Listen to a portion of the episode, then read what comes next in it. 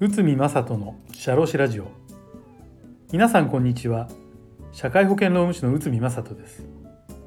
この番組では私内海が日常の業務や日常のマネジメントで感じていることをお話しします。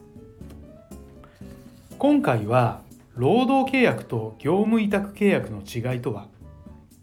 こちらを解説いたします。例えば人件費なのか外注費なのか。まあ、こちらは税務上ではなくてもう労務上も問題になるということがあります。なぜなら外注費外注費を支払う外注先ならば未払い残業代などの問題は発生しませんが人件費ならばそれが発生するからです。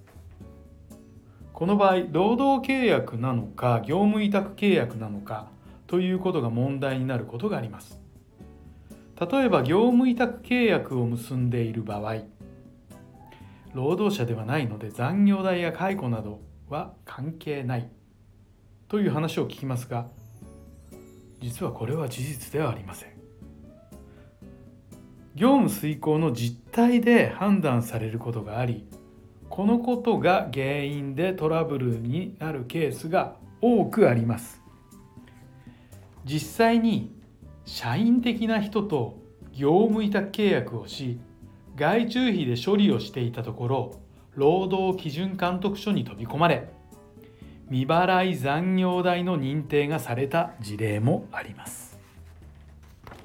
では労働契約と業務委託契約はどのように違うのかを見てみましょう。労働契約とは一方労働者が労働に従事する。相手方使用者がこれに対してその報酬を与えるということを約束する契約を言います。労働者にあたる場合は原則として労働基準法や労働契約法上の保護を受けることになります。そして業務委託契約とは一方が特定の仕事をする相手方がその仕事等に対して報酬を支払うという請負の契約です。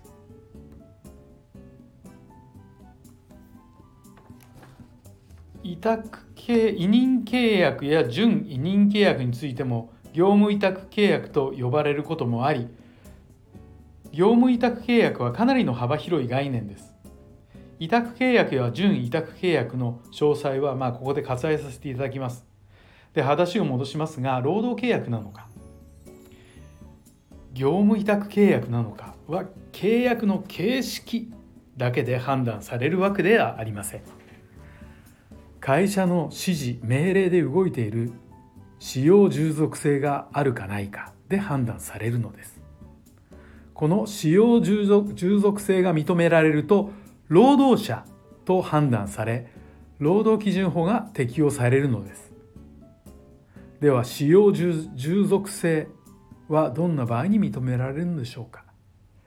まあ、以下の要素がある場合は使用従属性が認められやすくなると考えられています。まあ、それは例えば仕事の依頼。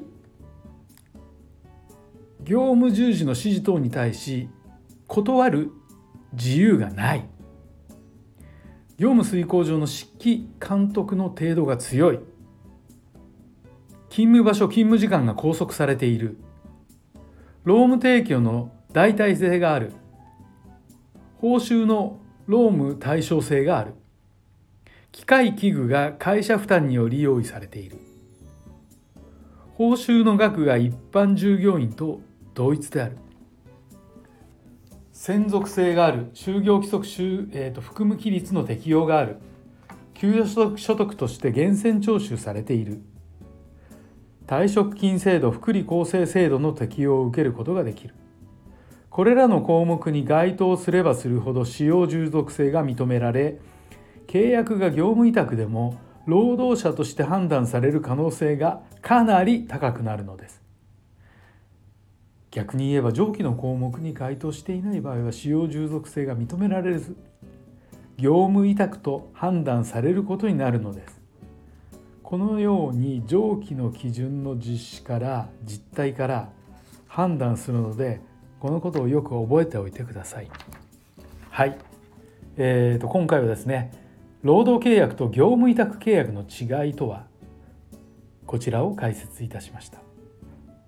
本日もお聴きいただきありがとうございました。